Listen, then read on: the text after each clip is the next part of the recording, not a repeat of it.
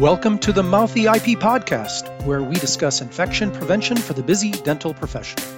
The Mouthy IP podcast is created by Nebraska ICAP, Infection Control Assessment and Promotion Program, and is funded by the Nebraska DHHS HAI team via a CDC grant. Each podcast features experts discussing current infection prevention topics and answers to questions asked by dental professionals from Nebraska.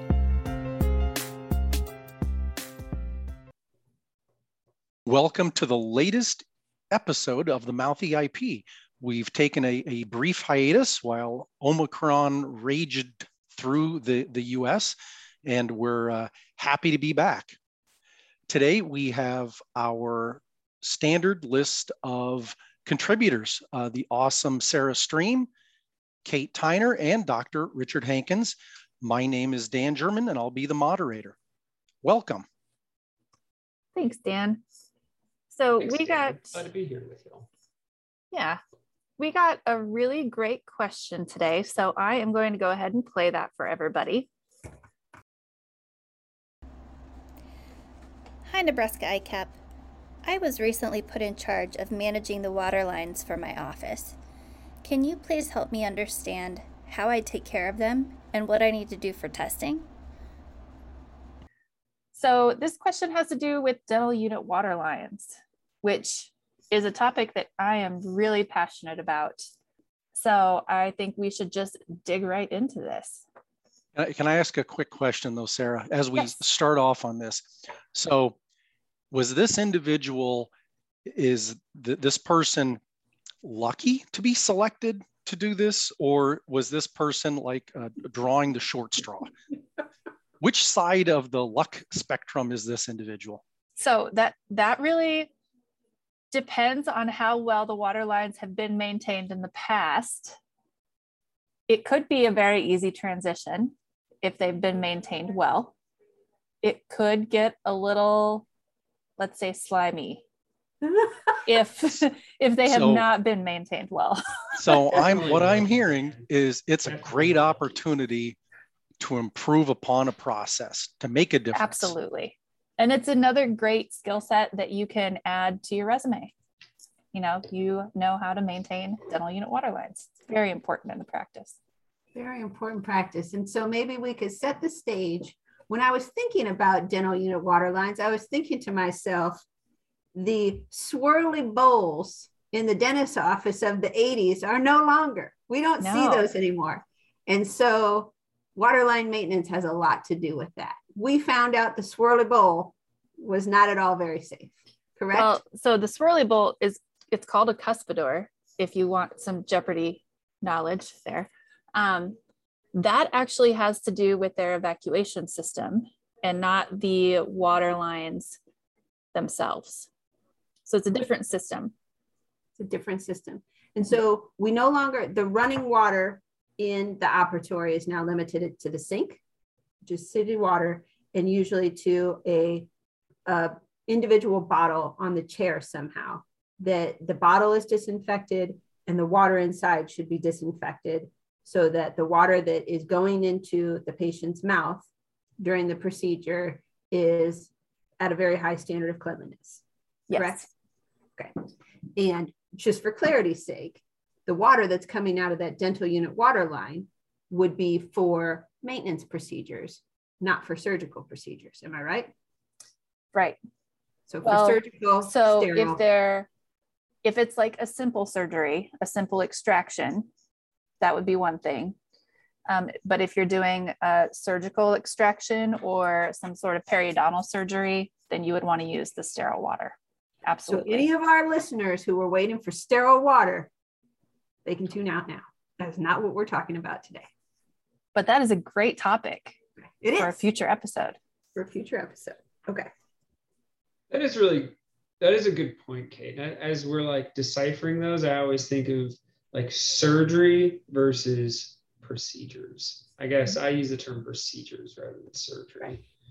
And so the water standards that we use in the chair for procedures, it's the same expectation of cleanliness as potable or drinking water, right? And that is Yes. equal to or less than 500 CFUs per ml in the water. Yes. Dr. Hankins, do you want to break down CFUs for the listeners? Yeah, CFUs is a colony forming unit. So when you look at bacteria on a like a blood agar plate, you'd be looking at how much bacteria in one ml or one centimeter cubed could you grow um, in that in that amount. And so these are things that we look at in the microbiology lab in an agar plate after you incubate it for 48 hours. And I don't want to do too much talking, but when I was getting ready for the episode, something that I was thinking of is if the potable water standard is the same as the standard that we would apply for the chair, they're the same. Why do we go to extra lengths to disinfect that water?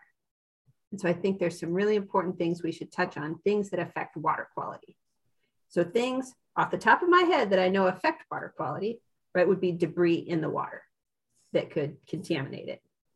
Um, how long the water sits in the pipe until it reaches the person who is either drinking it or getting it in their mouth for a procedure. That's a big deal because we use chemicals to disinfect the water, and those chemicals degrade over time. So even though the water that maybe entered the practice was at the right level of chlorination, had the appropriate level of less than 500 CFUs per ml, by the time it gets to the chair and sits in the pipe, we might not have that level of chlorination any longer. The other thing that affects it is ambient temperature, right? Water at higher temperatures, especially like that 70 to 90 degree range, are um, unfortunately that's the danger zone, and we can have bad things like Legionella grow in our pipes. And so since we have to account for all those 70 to 90 degrees is how temp- the temperature we like it. It's comfortable for us as humans to be operating in that environment. So because of all those things, we have to take extra steps to essentially re-disinfect the water that enters people's mouth during a procedure. Absolutely. So I think if you were a dental assistant and this was your job, it would be very important that the people you train understand why we do the steps we do. I think as people who have done infection prevention for a long time, that's the number one thing. Why do we do what we do? So that people feel compelled to complete the steps and not take shortcuts. Yeah. And I think another thing to point out is what can go wrong if you don't do what you need to do. So with dental unit water lines, um, the tubing in our dental units is so small that that water sits in there and it increases the surface area that is wet in those tubes, right? And that gives us what's called biofilm. So biofilm is like this slimy layer of bacterial growth inside those water lines. I was confused if the word you said was bacterial gross or bacterial growth. Growth. I liked it that it was yes. bacterial gross. It is. It is gross. Yes. Very interchangeable. yes. Synonymous. Um, okay. Dr. Hankins, would you like to talk a little bit about like what types of stuff can grow in biofilm? Uh, yeah, sure. Um, in terms of like what what can grow in biofilm, I I think lots of organisms can grow in biofilm. Bacteria, mycobacteria um, can grow in biofilm. Um, as we're talking about this, I, I, I almost think that we're you're thinking about it uh, like cart before the horse. Like you ask what grows in biofilm, but I'm really thinking of well, what produces biofilm? Because I think of biofilm more as a product of certain bacteria, certain organisms. It's a protein, um, polysaccharide lipid product, like a medium that um, these organisms make to provide a more stable environment for itself. Um, I think the classic organism that we always think of uh, producing a biofilm is Pseudomonas. Pseudomonas produces a very thick biofilm, um, which provides stability for the organism, makes it harder for us to, to rid the organism out of certain areas. Um, and so Pseudomonas, um, as Kate touched on, Legionella, um, and then certain mycobacterium, uh, non-tuberculous mycobacterium can do this as well. And so I think of these organisms make biofilms. And so when these organisms are in water lines and they make these biofilms, it makes it harder for us to treat to get them out of the water lines.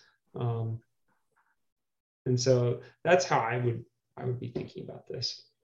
Maybe I could add to what you're saying, Dr. Hankins. When I think about biofilm, I think about essentially the bacteria themselves have made a shield, right, to protect them from an antibiotic, um, a chemical in the water, things like that, that maybe the bacteria on the surface of the biofilm are having contact with your chemical disinfectant, like chlorine in this case. But those underneath the biofilm have no contact with your chemical disinfectant anymore. And so yeah. I think when we think about biofilm, it's really important that we prevent bacteria from getting into the pipe because biofilm is really difficult to remove once it's in place. And so you think about, um, you know, your residual disinfectant is how we keep our water clear of most bacteria, et cetera. But if you're at the point where your pipes are definitely contaminated, we're talking about a very different mitigation, um, whether that's with very, very hot water, turbulence, or um, a different higher amount of chemicals that will actually remove the biofilm. And so um, I think biofilm, it's interesting to because I think people can picture that being a problem. We should prevent that, right? And that's why it makes sense to be very diligent and follow directions about the disinfection that's occurring on a regular basis. Absolutely. And then when we, if we get biofilm that starts to grow in our dental unit water lines, what can happen is it will it will continue to increase, right? That bacteria continues to grow and eventually it gets big enough that pieces start to break off and they travel through the water line and then they end up where we don't want them, right? Um, I know I sent Dr. Hankins some information on an outbreak in California that I believe was 2016, there was a pediatric office that had an outbreak. Um, a, a whole bunch of kids got sick because they weren't maintaining their water lines. So there is a possibility that this can go wrong very quickly if you don't manage them well. Yeah, that outbreak was specifically Mycobacterium abscessus, and Mycobacterium abscessus is a very serious organism, um, difficult to treat and uh, quite virulent.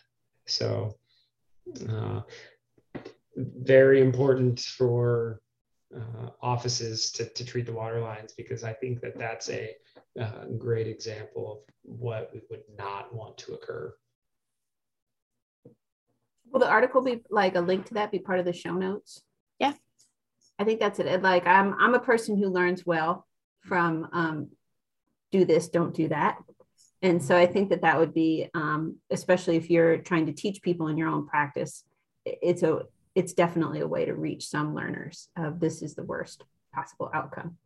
Um, and so when we talk about prevention, let's talk about the types of prevention um, apparatus, apparati that are on the market, Sarah? What can you tell us? Sure. So, with prevention of dental unit water lines, our main way of preventing that biofilm growth is going to be that chemical disinfection of the water. So, we're treating the water before it's in the lines so it doesn't have the opportunity to grow biofilm. So, a really common way to do that is a tablet disinfectant. So anytime you refill those bottles, you will put a chemical tablet in the bottle, fill it up with water, make sure it's dissolved completely, and then that treats your water. So it's disinfected, but it's still safe to use with humans. Okay. So I know um, when I was in the field doing infection control assessments in dental practices, the tablet method was very new to me as a more hospital based infection preventionist. And so um, I was naive to it to the point of like, can I please look at the instructions for use? And so, um, what I learned from doing that is the instructions vary certainly by company and can be a little bit complex, such as um, we were talking to an assistant in one practice. She said, when I was trained, I was trained we have to heat the water in the bottle for 30 seconds in the microwave before we dissolve our tablet. I don't see people doing that anymore, and I wonder why. And so, if you were taking over the disinfection program at the office, I think it would be very important to look first at what what is the process that is meant to be used, right? Don't make any assumptions. Don't not based on how you were trained. Go back to your booklet, your instructions for use to understand what must occur. And so, does that match what you see in practice? Kind of walk around, look at what people are doing, and where do we need to do some re-education? And so that part, um, dissolving totally in the water, is really important. The heat part, I was like, well, that sounds kind of different. And is it that we have to get it to a certain temperature or that we have to use a certain number of seconds? So I think if I was in charge of that program, that would definitely be something I would want to be certain about and make sure the people I trained were also very certain about. Yeah. Another common, I guess, mistake that I see is, you know, those tablets are metered, right? So there's a certain amount of chemical that you're supposed to mix with a certain amount of water.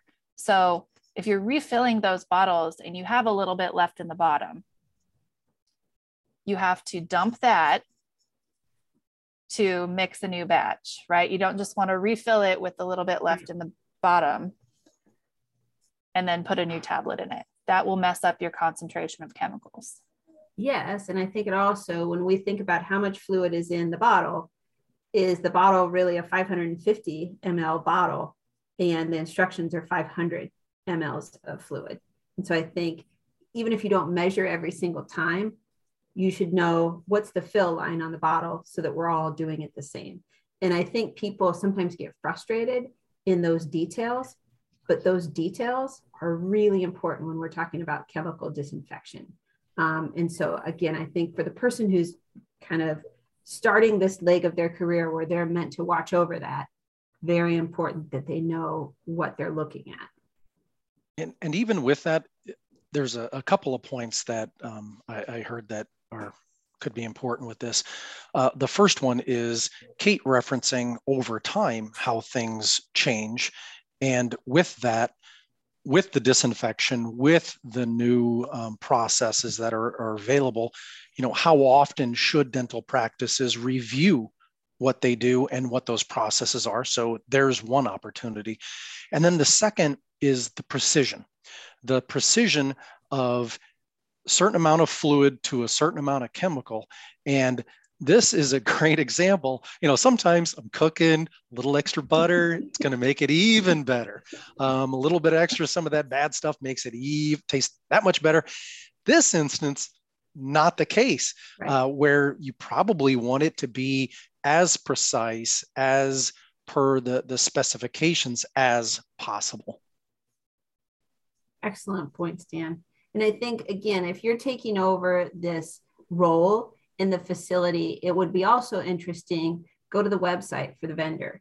Even if the person before you didn't have, um, you know, good audit tools or good um, instructional videos or something, these vendors kind of continue to want to make their process better. And sometimes making the process better is training people in a more effective way. So look at what resources are available and say, hey, I've never seen this video before perhaps this is something we could watch at a staff meeting, et cetera. Um, are there worksheets that could go into a policy manual or a poster um, that we could put up to say, here's the steps for doing this process? Yeah. So another preventative disinfection tool that is on the market are these waterline filter straws. And I'm not going to name any specific brands of them. There are a couple different kinds, but these are an external water filter that you put right on the end of your intake pipe into your dental unit water line. So it stays inside the bottle of water. And they, most of them have some sort of combination of iodine and silver. So the iodine and the silver filter the water before it goes into your water line. And then they release particles of iodine and silver that also stay inside the water line with your water to help keep it disinfected and prevent that biofilm growth. So it's another way. Um, for that prevention part of things. The thing I really like about the straws is that you don't have to change them out with every refill of your bottle. They will generally last an average dental unit a year. So it's a yearly change out, change out once a year. You don't have to worry about, you know, every morning putting the tablets in. You don't have to worry about, oh, I have a half a bottle of water. Do I need to dump it? You can just refill it with your filtered water. So that is a fairly new product that I am really a fan of. I think as a person, like um, I'm a worst case scenario person, Sarah. I've been in too many outbreak scenarios where I've seen things break down. And so I agree that that process sounds like you're really reducing the chance for user error, right? The more often you need people to make a decision and to do a process, the more likely you are to have failure points in that process with this i'm looking online and learning about the product that you're talking about or that type of product. And the idea that it should last up to a year again i think it's important to go exactly to the instructions for use for every type of product you look at.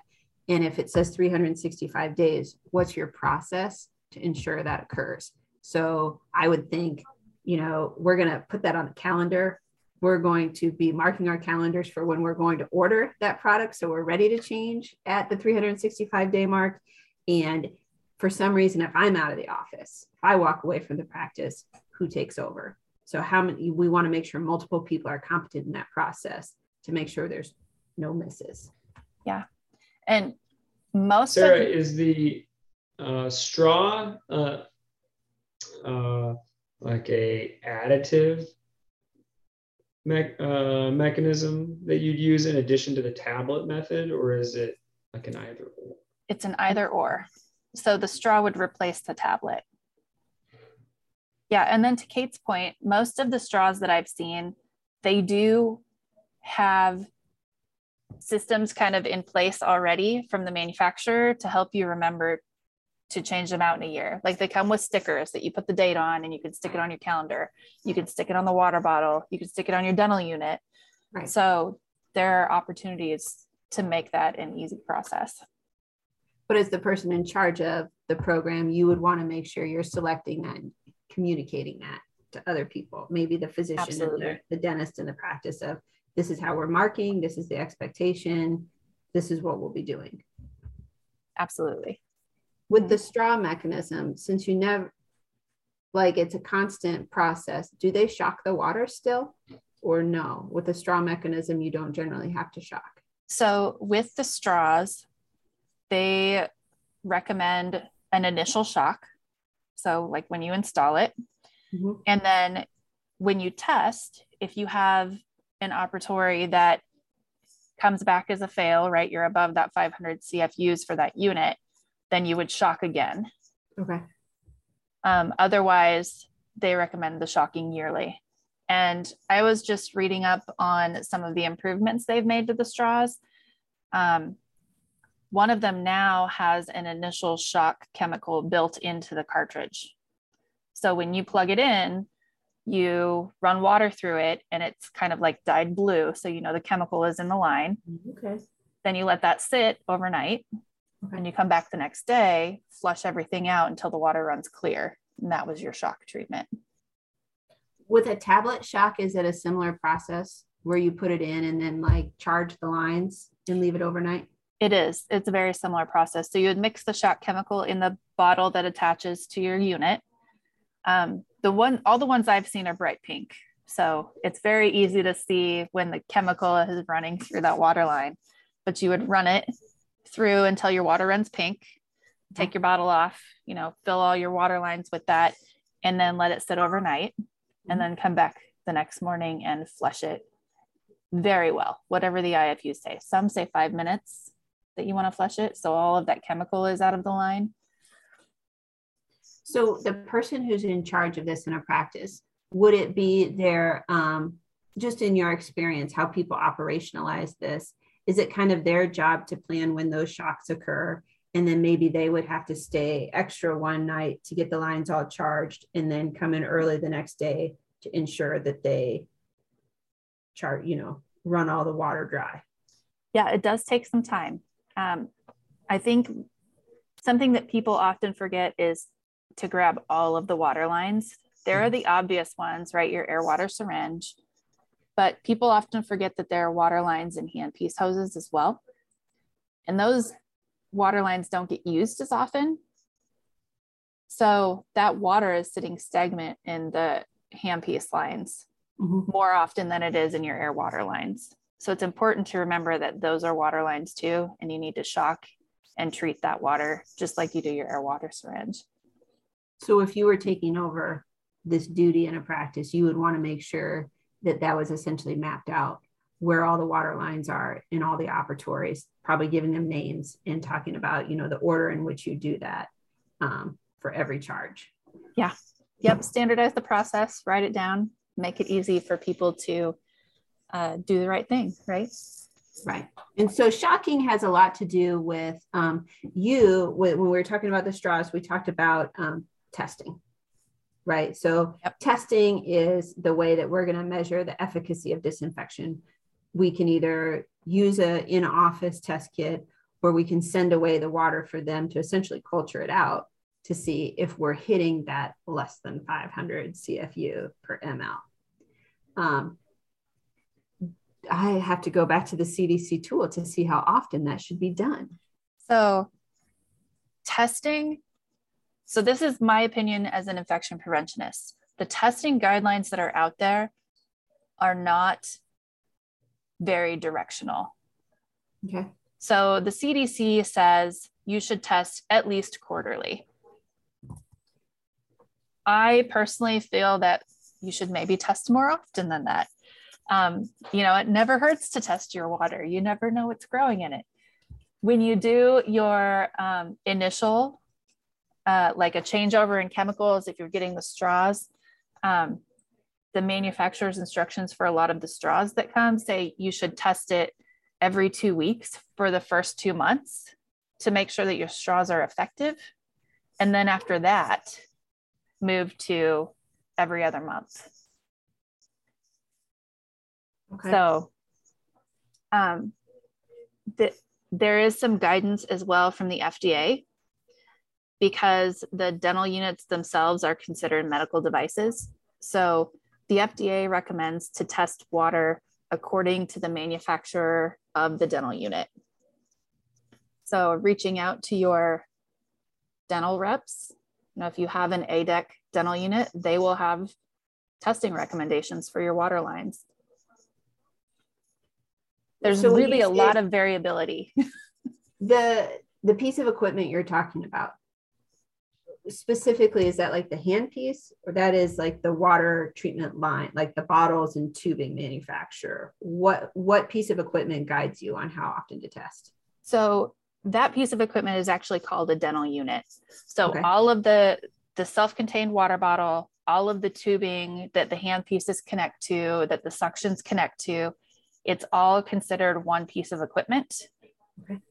And that manufacturer will have their IFUs for that piece of equipment on waterline testing and the best type of filtered water to use in it.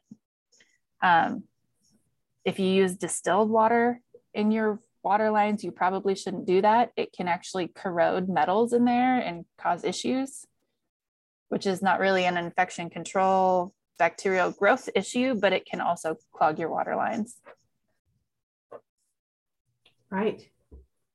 And so for the new person who's coming in, the dental unit itself, they would be able to find that they they would look at that piece of equipment and they would say like what's the name on it they could use like a manufacturer number or something like that if that is not already part of the process that's where they should go yes. find out the name of the dental unit and look up on, and you would look in that IFU for like a, you said under the section for like maintenance or water line treatment.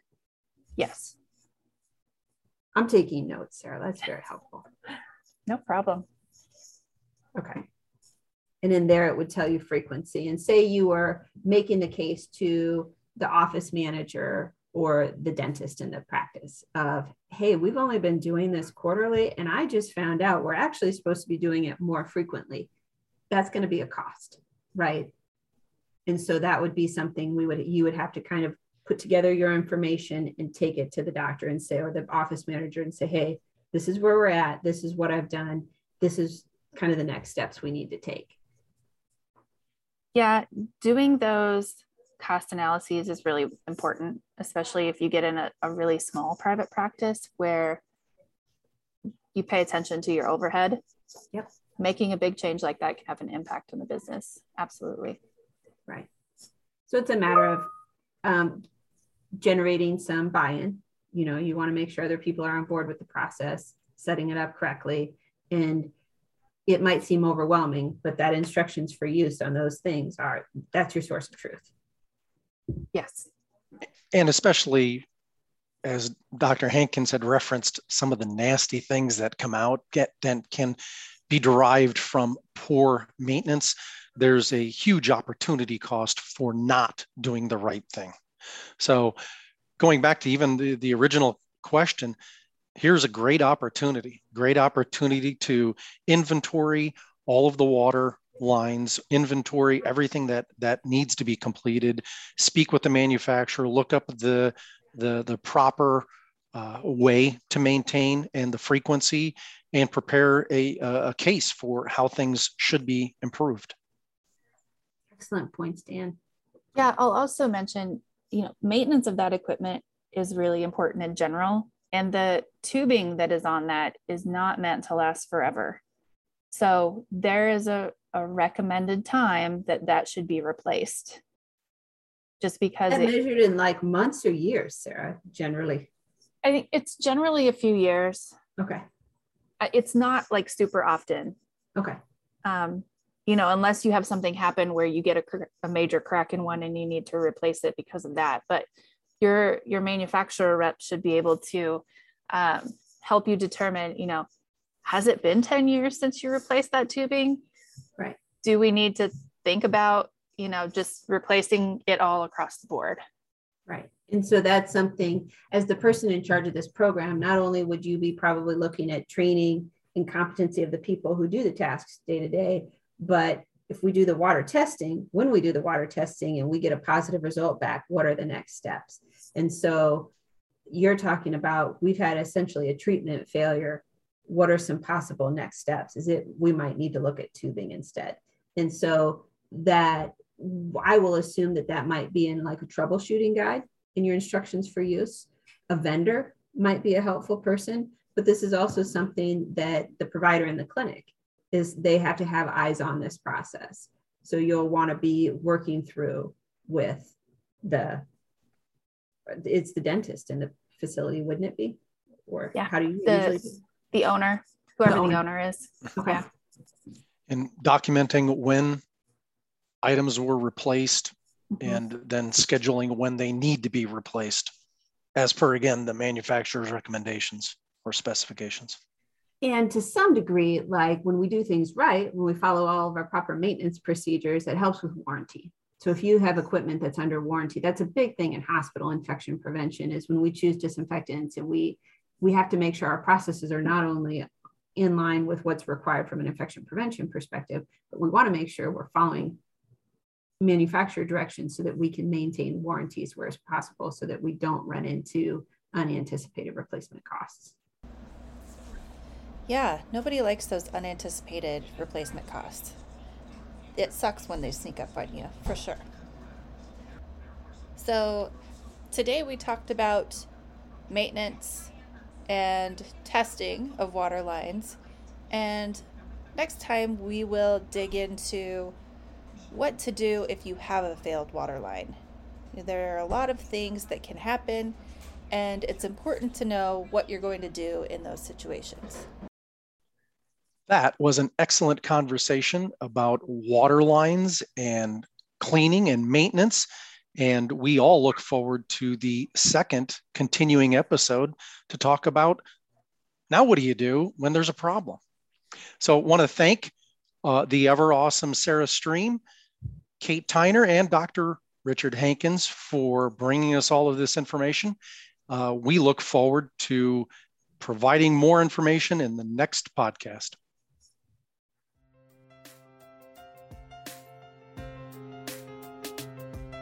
Thank you for spending time with us learning about infection prevention and control in the dental setting. If you have questions you would like the team to chat about, feel free to call our ICAP Infection Control Hotline at 402 552 2881 or visit our website at icap.nebraskamed.com. Look for our next Mouthy IP podcast episode, and don't forget to stay chatty about infection control in your office.